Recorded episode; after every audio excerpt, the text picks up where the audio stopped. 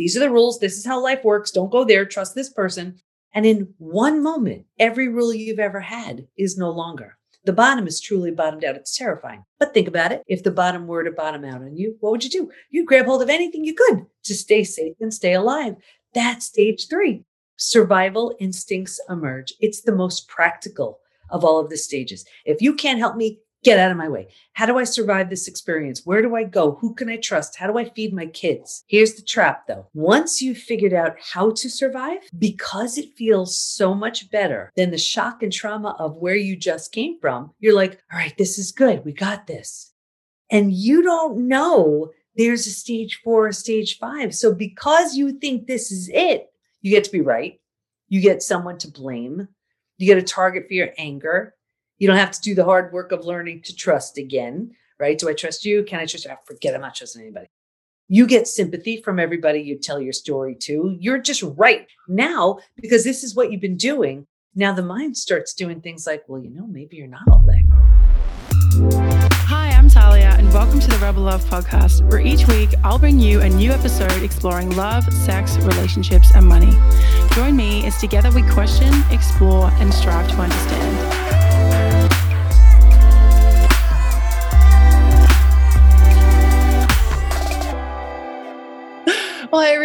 Welcome back to another episode of the Rebel Love podcast. My guest today is Dr. Debbie Silber, founder of the Post Betrayal Transformation Institute. Dr. Debbie is a holistic psychologist, a health, mindset, and personal development expert, and the author of the number one best selling book, The Unshakable Woman Four Steps to Rebuilding Your Body, Mind, and Life After a Crisis. And her newest book, Trust Again Overcoming Betrayal and Regaining Health, Confidence, and Happiness. Her recent PhD study on how we experience betrayal made three groundbreaking discoveries that change how long it takes to heal. Welcome, Dr. Debbie Silber. Thank you so much for being here today. I'm looking forward to our conversation. Let me, before we get into anything, I'd love to learn a little bit about your story and just how you ended up here doing what you're doing. Sure. I don't think anybody says, oh, you know, I think I want to study betrayal. Like, never. So, this is actually my 30th year in business. And as life would change, so would business. And uh, I started in health and then mindset and then personal development. And then I had trauma. It was the betrayal from my family. And I thought I did the work I needed to do to heal from that. And then a couple years later, it happened again. This time it was my husband. Shocked, blindsided, devastated. Anybody who's been through it, you know that feeling. It's heartbreaking, soul crushing. So I got him out of the house and I was like, okay, what's common to these two experiences? Of course, me. Uh, but other than that, and I said, you know, my boundaries were always getting crossed. I never took my own needs seriously. That's it something drastic has to change. So here I was, I was 50. I had four kids and six dogs and a thriving business. And I was like, I'm going back for a PhD. And it was in transpersonal psychology, the psychology of transformation and human mm-hmm. potential, because I was changing so much, I didn't quite understand it. He was too, wasn't ready to look at that. Uh, and then it was time to do a study. So I studied betrayal. What holds us back? What helps us heal and what happens to us physically, mentally, and emotionally when the people closest to us lie, cheat, and deceive. That study led to three groundbreaking discoveries, which changed my health, my business, my family, my life. Oh my gosh. Uh, um, all right. While we're on this topic, um, I, I really want to get to those three discoveries. But before we do that, you mentioned that the first betrayal came from your family. Do you feel comfortable talking about that? You know, this was a lifetime of verbal, mental, emotional abuse. And then it just, I mean, it just, and it's such craziness. It just doesn't even make sense. And then it just all came to a head. And it's so hard, you know, with when, when it's people, these are the people that you trust, the, the, the very person, the very people that gave you a sense of safety and security. When those are the people to shatter it, it's terrifying. And mm. it's so hard because, you know, we grow up thinking, oh, these big people must know better. Yeah it's always really upsetting and earth shattering when you find out. No they don't. Yeah it is isn't it? I mean i think it's earth shattering for any child to find out that you know when they realize their parents aren't always right or that they don't always agree but when their parents have done a particularly not so great job and and you know really haven't done the work themselves so they're just you know that's what they say hurt people hurt people. And um um but you said something you said my family hurt me. I thought i'd done the work mm-hmm. but then it happened again can we talk about that a little bit? Because I, I, feel yeah. like I've been in that position where I've thought I've done the work. And then I was like, You haven't done the work at all. You yeah. thought you did the work, but you did not. and you know you haven't done it when when it comes up again. And yeah. here's the thing. I can spot an unhealed betrayal a mile away. And we see it in health, in work, in relationships. In relationships, we'll see it in one of two ways. The first is in repeat betrayals. Here's why.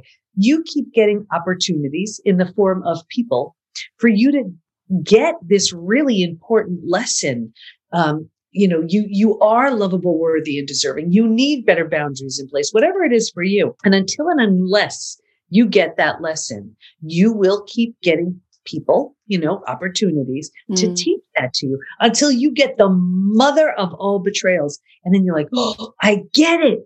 I will never stand for this, that, the other thing. I will never tolerate this, that, whatever. Lesson learned. So in my experience, you know, I, I had that family betrayal and I, and, and I was, you know, learning all these things and, and doing, moving through it as best I could. But when it happened again, you know, that's what, and this time with my husband, that's when I was like, oh, no, no, no, no, no, no. I've never taken, put my own needs first. I've never even taken my own needs seriously. Mm. This is different. And it was really for me at the time, one of the boldest, not one, the boldest thing I could do. Uh, because it was really, it wasn't about, oh, is everyone else taken care of? Does everyone else have everything they need? Oh, is there any time left? Okay, that's when I'll find time for me. Mm-hmm. This was, this is what I'm doing for myself and I will work it all out. That's just it. But that decision changed my life. How did it change your life? Well, you, you can't make three discoveries and go back to business as usual. I mean, you just can't do that. So, um, you know, the the the first, I mean, and I can talk about the discoveries, but one of them was the, and I'll just show you how it it played itself out was that while we can stay stuck for years, decades, a lifetime, and so many of us do, if we're going to fully heal, we're going to move through five now proven predictable stages. And what's even so much more exciting about that is we even know what happens now physically, mentally, and emotionally at every one of those stages. And we know what it takes to move from one stage to the next. So healing is predictable. So you, you can't learn something like that and then be like, okay, let me just go back to my work. No. So I, I put the five stages in a proven, predictable, just a program mm-hmm. and it mm-hmm. blew up. And then I was like, okay, well, how do I leverage me? So I created a certification program. So doctors, coaches, healers, therapists can be trained and, and, you know, certified in the five stages that blew up. And then I saw that like the wrong support does way more harm than good. So we put like all the right things, what the research proves, what, you know, all within the PBT Post Betrayal Transformation Institute. Yeah, wow. Yeah. yeah. Let's talk about the wrong support. What what are the impacts of that? You know, we have so many people coming into the institute with therapy trauma. Mm. And that's the thing. I think we, we go through a betrayal and we figure, okay, let me see a therapist. Now that that could be wonderful if that therapist is very highly skilled in betrayal. If, if not, it really does a tremendous amount of damage. Like, for example, let's just, I'll take a stereotypical example. A narcissistic husband betrays the wife. She's devastated. He's just skipping right along like it's nothing. She's met, she manages to drag him to therapy. They go to therapy. The therapist isn't highly skilled in this. And the, the husband is very charming and maybe the crocodile tears and the whole thing. So the therapist looks at the what you know the betrayed wife says, you know, you really need to learn to communicate better. Yeah, it's like what mm-hmm. you know, mm-hmm. and that happens all the time. Or take that same couple. Now, of course, let's say the mother-in-law doesn't want to see the family break up, so she's like, "You're okay, right? You're good. You're good. Get over it."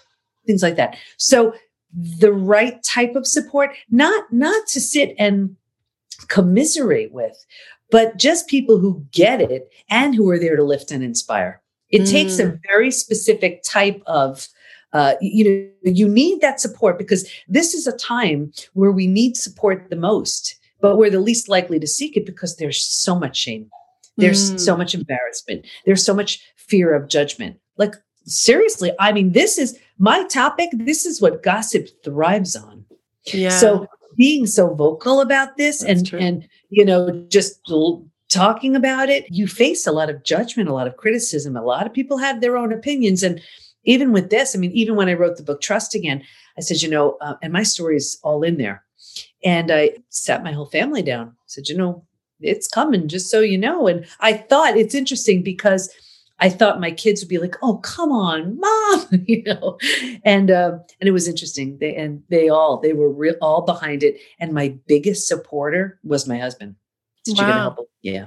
And just to close the loop on that story, we we teach within the institute, and it, we know how do you know if it's safe and in your best interest to just you know heal yourself and move on or rebuild. And rebuilding is always a choice, whether you rebuild with uh, just yourself and move on. And that's what I did with my family. Wasn't mm-hmm. an option to rebuild with them. Or if the situation lends itself, if you're willing, if you want to, you rebuild something entirely new with the person who hurt you. That's what I did with my husband. So not long ago, as two totally transformed people, we married each other again. New rings, new vows, new dress, and our four kids as our bridal party. Yeah, wow. And so in that healing time, did you take some time out?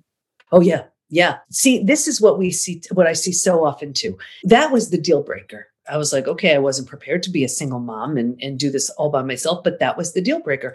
And with that complete and utter death and destruction of the old, I was like, all right, so now I'm recreating my life. I'm going to just get myself through this however I can, mm-hmm. and we'll see what shows up. But because, and I see this with other couples too, when you're really willing to let it all go without any expectation of what's going to show up, you allow for the birth of the new. Mm. But what mm. so many people do is there's so much fear. They're afraid, you know, so so they're just trying to patch it up, patch it up, patch it up. And and you know, and I see it doesn't work. In fact, there were three groups in my study who did not heal. One, this was the group where they just were they just weren't accepting it. They mm-hmm. had their story and they were sticking with it period end of story. The second group this was the group where they were numbing avoiding distracting. So let's say they ran to the doctor who put them on a mood stabilizer or anti-anxiety medication or they started emotionally eating or drinking. And it may have made the day a bit easier to get through but they didn't heal because they mm. didn't face it. Right. And then there was the group this was the group where the betrayer had very little consequences. And whether it was out of financial fear, not wanting to break up a family, religious reasons was a big one, fear of the unknown. They just did all they could just to like put it behind them, get over it, whatever. And I saw two things a further deterioration of the relationship. And this group by far was the most physically sick. Mm, yeah, that makes a lot of sense. Because I was going to say it's going to come out some way, yeah. isn't it? And also, yeah. as well, it's like that really intense chipping away at your self esteem, at your self worth, at like everything that you are, and you're just like swallowing this really dark pill. Exactly. Exactly. Yeah. So they didn't heal, but but that but I get it. It's scary. It's yeah, scary. It scary. Say that's it. It's dead and gone. Yep. But you rebirth this this version of you that never would have had an opportunity to show up unless that happened. And potentially that other person can totally wake up also. But at the very least, you, you know, you recreate a version of you that is so healed, so healthy, so whole, so strong um, mm. you're, you're, absolutely a different person. That was actually the first discovery that um, originally I was studying betrayal and post traumatic growth. Post traumatic growth is like if you imagine kind of an upside of trauma, how any trauma, death of a loved one, disease, natural disaster, whatever, leaves you with a new awareness, insight, perspective that you didn't have. Like maybe you lose someone you love and you realize life is short, that kind of thing. Yeah. But I was like, I've been through death of a loved one and I've been through disease. But I was like, betrayal is different. But I didn't want to assume. So I asked all my study participants and I said, if you've been through other traumas besides betrayal, does it feel different for you? Every single one of them said, oh my gosh, it's so different. And here's why because it feels so intentional, we take it so personally. So the whole self is completely shattered and has to be rebuilt. Rejection, abandonment, confidence, worthiness, belonging, trust, they're shattered and they all have to be rebuilt. So it didn't quite qualify as post traumatic growth. It was like, yes, you, rebuild your life, but you also rebuild the self. So I coined a new term post betrayal transformation. That is the complete and total rebuild of your life and yourself after an experience with betrayal. What if you get stuck on one part? I mean, I haven't, in this particular instance that I'm thinking of, I wasn't betrayed, but I had such a hard time letting go. And I just could, I wanted to so badly but yeah. I just couldn't. I just didn't know how. And no one seemed to be able to really give me that answer. So, yeah, that's so classic to stage three out of the five stages. And that was why when this was discovered, it was so exciting because we saw what was happening in each stage and what you have to do to move. So I'm happy to go through the stages. Please and, do, yeah. Yeah. And that stage, stage three, when you hear it, it's the most common place to get stuck. Mm. It's so common. And I noticed in doing this work that um, my book m- that's coming out in October mm-hmm. is all about stage three. Like all the stage three years, I'm coming right for them because they're just so stuck and they don't even realize. Anyway, so yeah. well, um, they do and they don't know how to get out. well, that's it. Well, they, they, I have. I mean, that's the book is dedicated just for them. So, so stage one is like a setup stage. And if you imagine four legs of a table, the four legs being physical, mental, emotional, and spiritual, what I saw with everybody was this real heavy lean on the physical and the mental and kind of ignoring the emotional and the spiritual. So what does that look like? It looks like we're really good at thinking and doing and not really prioritizing the feeling and being, right? But think about it. We're only focused on those two legs. Easy for that table to topple over. And that's us. Stage two, by far the scariest of all of the stages shock, trauma, D Day, uh, Discovery Day. And this is the breakdown of the body, the mind, and the worldview. So here you've ignited the stress response. You're headed for every single stress related symptom, illness, condition, disease.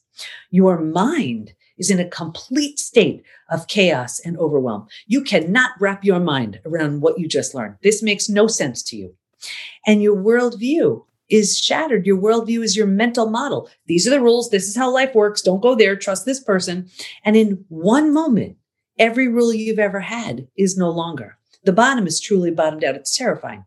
But think about it. If the bottom were to bottom out on you, what would you do? You'd grab hold of anything you could to right. stay safe and stay alive. Mm-hmm. That's stage three. Survival instincts emerge. It's the most practical of all of the stages. If you can't help me, get out of my way. How do I survive this experience? Where do I go? Who can I trust? How do I feed my kids? Here's the trap though. Once you've figured out how to survive, because it feels so much better than the shock and trauma of where you just came from, you're like, whew, okay, all right, this is good. We got this. And you don't know there's a stage four, stage five. So because you think this is it, four things happen. The first thing is you start planting some roots here. You're not supposed to stay here long, but you don't know that. So the first thing is you start getting all these like little small self benefits. Now, remember, if this is what happened with you, you get to be right. You get someone to blame. You get a target for your anger. You don't have to do the hard work of learning to trust again, right? Do I trust you? Can I trust you? I forget I'm not trusting anybody. You get sympathy from everybody you tell your story to. You're just right. You have your story. And now you're talking about that. That's what you're doing. So you plant deeper roots, and then the next thing happens. Now, because this is what you've been doing, now the mind starts doing things like, well, you know, maybe you're not all that great. Maybe you deserved it. Maybe this, maybe that. So you start planting deeper roots because this is how you're thinking and where you're living. Now, like energy attracts like energy. Mm. So now you're calling situations and circumstances and people towards you to confirm, yep, this is exactly where you belong. It gets worse, but I'll get you out of here. Because it feels so bad, but you don't know there's anything better.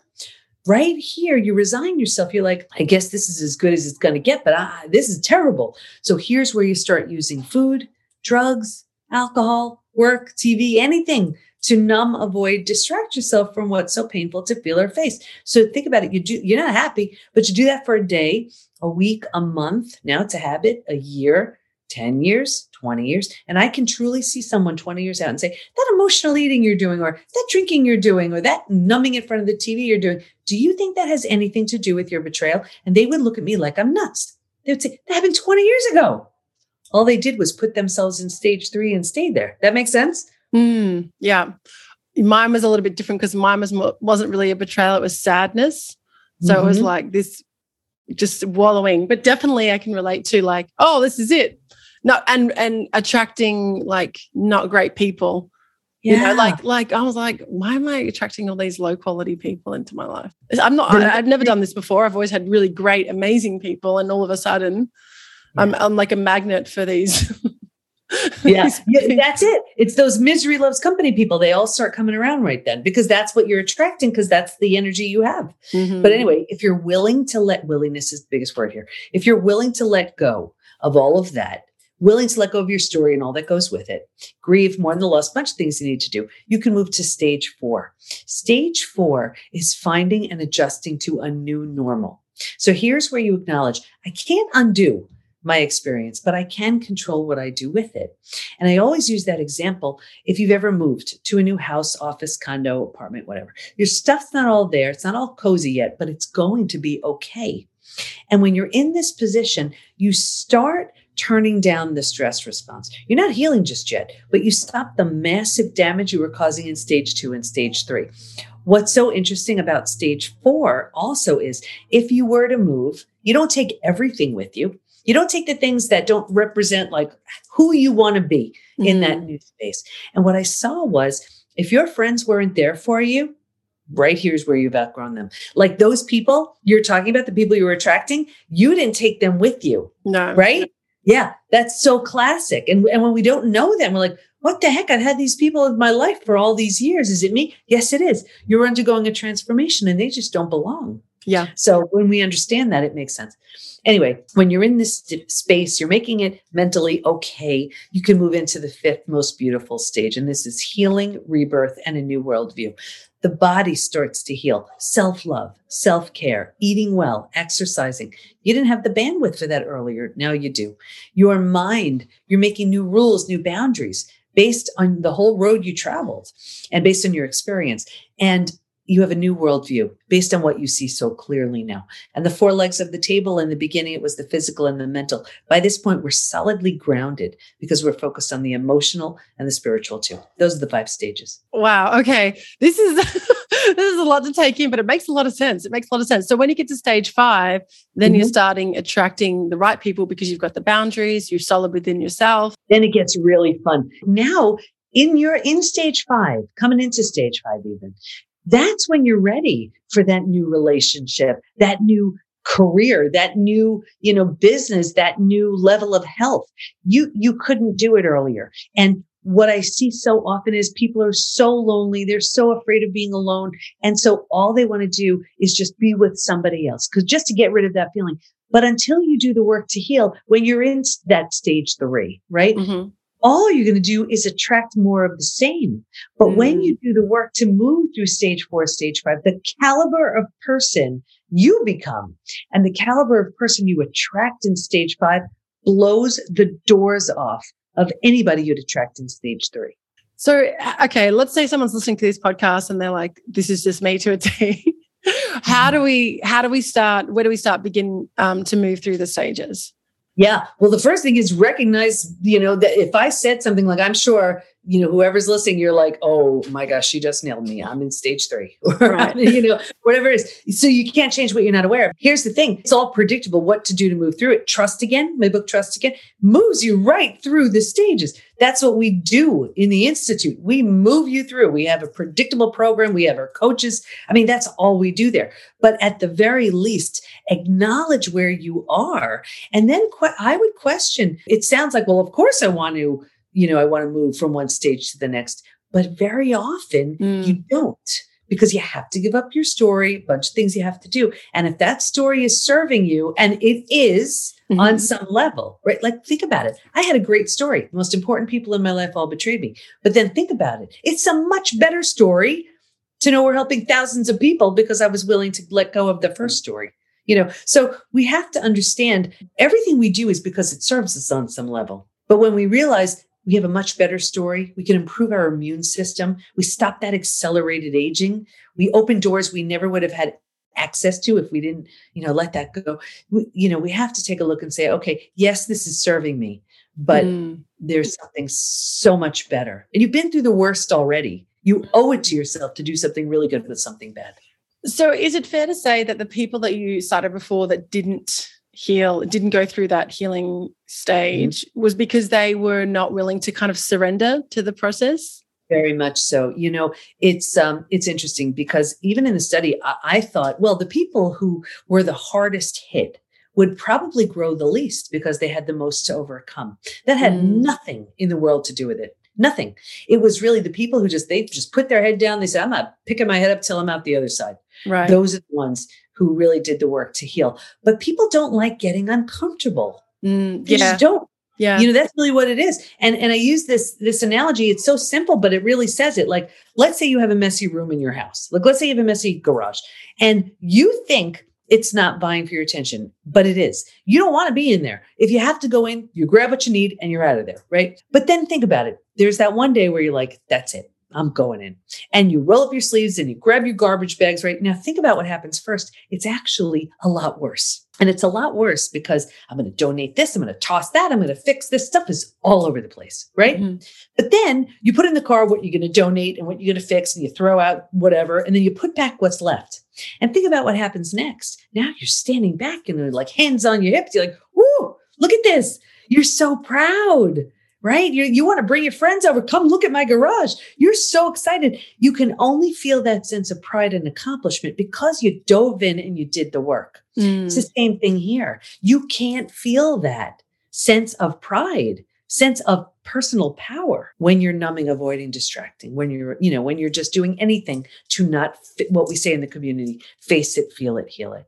Mm, it ah, this is such a fascinating conversation because someone I used to know when I was younger comes to mind. And she, at the time, she was with, she was a little bit older. Actually, she was 10 years older than her partner. I don't know why they broke up, but she wanted to have a kid and he didn't. Mm-hmm. Then he got another girlfriend, accidentally got his new girlfriend pregnant. And she was devastated. And and I remember th- saying to her at the time, like, how are you, how are you going? Like, and she goes, yeah. you know what? I'm not going to let one guy ruin my life. I'm not going to let this one thing she goes, I'm young. I've got plenty of time. You know, he wasn't ready because uh, they were so in love. He was so in love, more in love with the first person than he was with the second person, it seemed. And yeah. the second person, it was a mistake. It was well, not a mistake, it was a surprise. Mm-hmm. And um, I shouldn't say mistake, you know what I mean. And I yeah, and and I was I just remember thinking, oh my gosh, this is so heartbreaking. Like it's just so heartbreaking to see this. And and I remember her saying that, you know what, I'm not gonna let this ruin my life. So how do those people who have that, I'm not going to let this ruin my life? And then there's some people who are like, oh my gosh, it'll never be, I can never do anything about it. I'm stuck in this hole forever. I'm just in a deep yeah. hole and that's it. This is the, well, is you know, life. now, yeah. And now that I explained the stages, that person who's like, that's it. I'm never going to get out of it. That's the way it goes. That person is deeply rooted in stage three and they're not moving. Your friend said, okay, you know what? I can't change this, but I change what I, what I do with it. She moved to stage four. Yeah. That's, that's an example of it right there. And, and good for her because think about it here. She could have spent 5, 10, 15, 20 years and he's off onto the, you know, he's not thinking about it, not caring, nothing. And if she completely led her life according to the pain she felt from all those years ago, that's a sad future for her. Yeah. And that's what so many people do. It could start in childhood, right? Let's say there's, there's child abuse or something that some sort of betrayal, eh, eh, you know, when someone's a little kid. And because those beliefs were formed there, if they don't do the work to fix that, mm. now they're 10, they're 20, they're 30, 40, 50, 60, and their entire lives are being um, created based on what happened when they were less than 10 years old. It is just heartbreaking when I hear those stories because it's not the child's fault. And it's like, I have to go through all this work because you fucked up my life, you know, yeah. but, but it's like, well, yeah, like you said, you can't, you can't change the past, but you can take a hold of the future. And when you do, when that's why when people get to that place of post betrayal transformation, they're so strong because look what they've healed from. Right. You know, they've healed from that person, those people who said, We got you, you're safe here. We'll take care of you, mm-hmm. whatever it is. And and then they just shatter it. So yeah. so to heal from something like that, you you're just a warrior. Yeah. Yeah. Total warrior. Total warrior. Um, I want to go back to something you said before. You mentioned that people are being, I guess, unintentionally betrayed by their therapists. Mm-hmm. Let's talk a little bit about that because I have a few friends you know, my mother, when I was growing up, my mother's answer to everything was go and talk to a therapist about it. go and talk to a therapist. And it was great. It became kind of a bit yeah. of a joke, really. But it's true. Like I did have a lot of therapy and it, it helped. But I remember I had a second therapist. And then I realized that my first therapist wasn't that great, but I didn't know at the time. Yeah. And I, I've spoken to so many people who were just like, I've got nothing out of therapy. And I'm like, try again. They're all different. You know, they're not, yeah. they're not all created equal. So how do we pick somebody who we know can you help know, us? Yeah, and I'm, this is going to annoy a lot of people. Here's the thing I, I'm a psychologist, but I'm a coach first. And it's one thing, and I understand there is a period of time that you need to talk it out. Mm-hmm. But then there comes a time that, yes, you want to talk it out so that you can do something profound with that information. Mm-hmm. So, what I find is when you're continuously talking about the same thing, coming out of it no better or with no greater understanding than the last hundred times you talked about it, all we're doing now is getting ourselves deeper and deeper and deeper into it. Don't get me wrong, we need to make sense and then we need to make meaning out of our experience. But the idea is to take that experience and do something powerful with it. And I do agree, there are many things that come up in life, and to have a support system and you know people that you can share it with and they can see it through a very objective lens that's in, that's really helpful but what what isn't helpful what I've seen that isn't helpful is just regurgitating and reiterating the same exact thing every time with no better outcome, no forward movement, or uh, truly not understanding the devastation betrayal creates. Mm. It's, you know, I, I just, I see those scenarios all the time. Like someone will, there was a, a member, she said, Debi, I've been in therapy two and a half years. I've been with you like a month. I've done so much more healing right. in that period of time. But here's the thing, too they have to be ready. Right. Like we have two people who leave the community. It's the person who's at that place of post betrayal transformation. They're supposed to. They're ready to fly. We're the training wheels till they till you know until they don't need us. And the person who doesn't want to do the work. They want their story. Right. And I get it. They, we're not a fit for them. Yeah. I mean, yeah, you can't you can't help someone who doesn't want to be helped. Unfortunately, it. it's like someone with really severe mental health issues or someone who's an addict and they just don't want to change. It's almost mm-hmm. like uh, wallowing is the addiction, isn't it? Really, like you don't know how where else to go from there. Well, that's what it is. If I tell you how many times someone will tell me their story, and I can tell by the way they're saying it, they've said it thousands of times. Mm. And I'll even ask them, are, are, you ready or are you willing to let go of that story? They look at me like I'm crazy, but yeah. I know the look. I know, and then not you know, the arms folded. It's like, you know, just like, no, I, I want to heal. I'm like, no, you don't. You have to get rid of all that stuff. This is like so incredibly helpful. I, I just wanted to ask. So you said before that stage four was the trusting again. Uh, well, stage four is, is, is where transformation begins. Mm-hmm. Okay. The trusting again is a whole other thing. We could we could. I'm happy to talk about that. Yeah, please. Let's talk about that because I think you have one particular friend in mind, and she's got the worst taste in men. And she just always picks these like, and I'm like, I can see these guys coming from a mile away. How come you, you can't see it? Like, what's yeah. what's there? And it's such it's so heartbreaking to see that over and over and again. Yeah. So uh, so let me just I'll give you a perspective on on trusting and I'd love to share the third discovery too. So I look at trust like a brick wall. And and you know, the only way I know of a brick wall to be built is brick by brick by brick, right? Same thing with trust. Every opportunity someone has to show that they're trustworthy represents one brick in that brick wall. So it can mm-hmm. take a really long time to build. And then think about it. Here, the person who's been building that brick wall all this time in one moment can shatter the entire thing. And now, the person whose trust has been shattered can look at the rubble of bricks and say, I don't have the least bit of interest in watching that thing get rebuilt. Totally fine. Walk away. However, if they're willing to watch that brick wall be rebuilt, right? Mm-hmm. The person who shattered it has to be a really good bricklayer.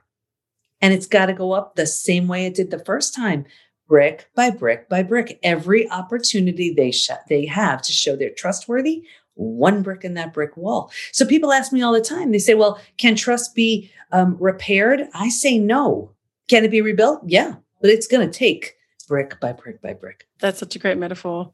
That's so true. And I think also as well, you stop listening when someone keeps smashing the wall down. You just like, I'm done. You know, I don't, I, I, don't, I've been here before. I don't, I don't need to, yeah. to live this again. I don't want to rebuild it. and they should. But here's the other thing I'll see since we're talking about that metaphor. Ready? This is what I see.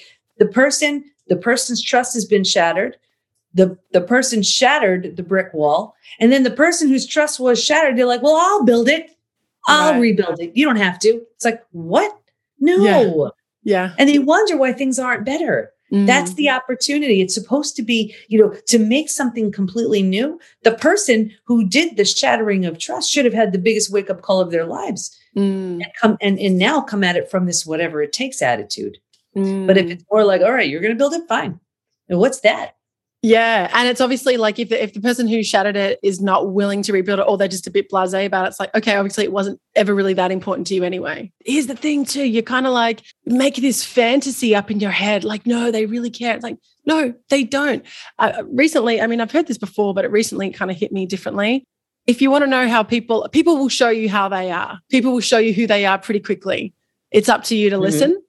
And I, you know, yeah. and I've heard that before, but I was just like, oh man, it was such a punch in the chest recently because I was like, yeah, you've been ignoring who these people are and a little bit of who you are too, you know.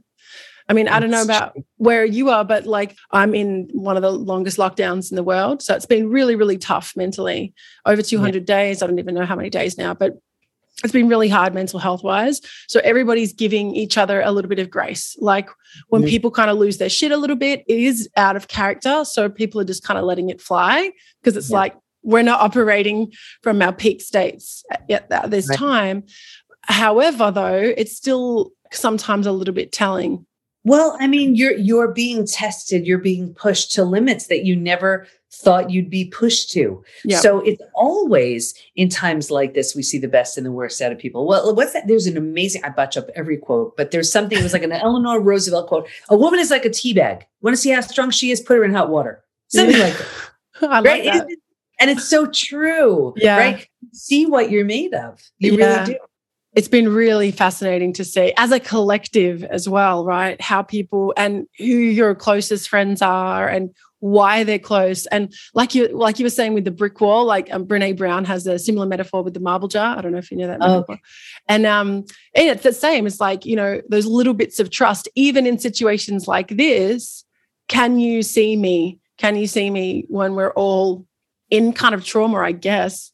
Mm-hmm. You know. Yeah, that's what's going on. And you know, the, I, I kind of move through it where I look ahead and then I look back and I and I I reflect back and say, would I like when I look back on this, how I showed up?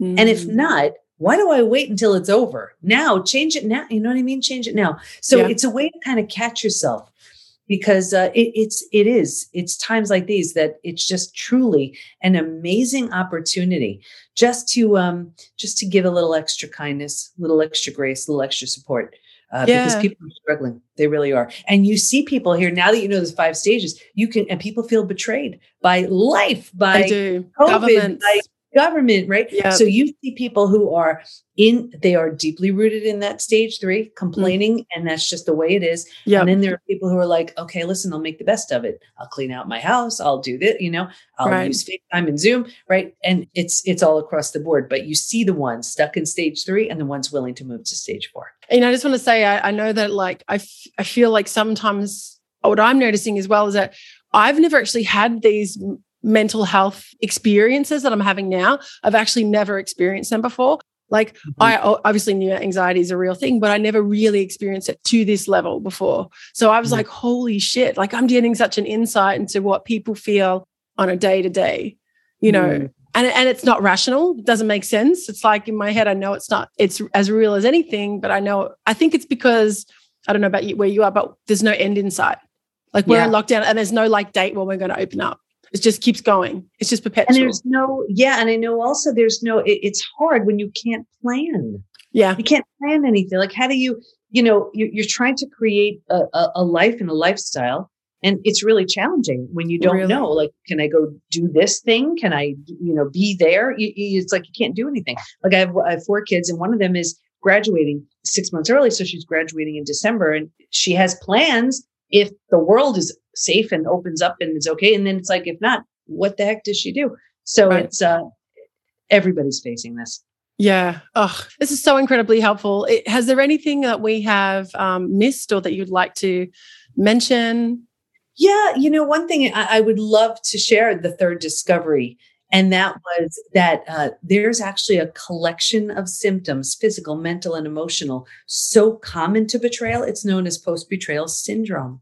And we've had over 30,000 people at this point take the post betrayal syndrome quiz on our site to see to what extent they're struggling. And what's so interesting is uh, there's a question that says, Is there anything else you'd like to share? And we've all heard time heals all wounds. I have the proof that's not true because people write things like, My betrayal happened 35 years ago. I'm unwilling to trust. My betrayal yep. happened 15 years ago. Feels like it happened yesterday. Mm-hmm. So we know betrayal is a very different experience from mm. other traumas. It's interesting that you mentioned that because I have a summit called the Let Love Begin Summit, and I, I, run ads to it to get people to come and, and take the summit.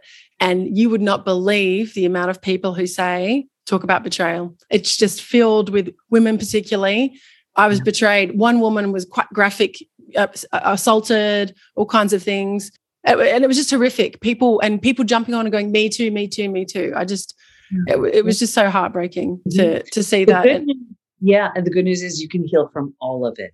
Mm. All let's just it. let's recap on those three discoveries again. Discovery one. Yes, the first one that uh, healing from betrayal is very different from other life experience. So when you completely heal, you are out the other side. You uh, are in a state called post betrayal transformation. The second one, uh, there's a collection of symptoms so common to betrayal, it's known as post betrayal syndrome. Mm-hmm. And the third while we can stay stuck for years, a lifetime, and so many of us do, if we're going to fully heal from symptoms of post betrayal syndrome to that fully healed state of post betrayal transformation, we're going to go through five stages. You don't skip them, the order doesn't change, and it's predictable what will happen as you move from one to the next. You will go from the symptoms of post betrayal syndrome to that healed state of post betrayal transformation. Actually, I have one more question. So let's say somebody comes to you, they, they listen to this podcast, they realize, oh my gosh, I need to take this course, I need to work with you. Yeah. Let's say they're already in stage three. Do they start from mm-hmm. stage three or do they go back and yeah, no, no, no. They absolutely start from where they are. We have people coming in at stage two, stage three, some coming in at stage four, yeah, some right. even at stage five. Yeah, because they know there's healing work left to do. Mm-hmm. And you know, you've you've been through the worst of it already. So why not create something magnificent? Oh, 100%. You've got one life. Let's live it. That's it. Yeah. Ah, Dr. Debi, this has just been so amazing. Thank you so much for being here. Um, if people want to find out more about you, can you mention a little bit about your books and how we can take the quiz and and get in touch?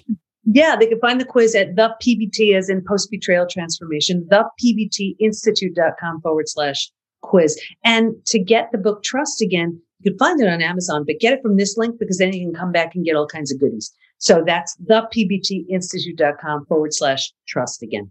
And for anyone listening, you can find all the links mentioned in this episode at rebellove.com forward slash EP45. Dr. Debi, thank you so much again for being here. I really, really appreciate it. It has been an absolute pleasure. Thank you so much. Thanks for listening to the Rebel Love podcast, the podcast about love, sex, relationships, and money. If you like this episode, please support us by subscribing and leaving a review on your favorite podcast platform. And find all the details of this episode and more at rebellove.com forward slash podcast.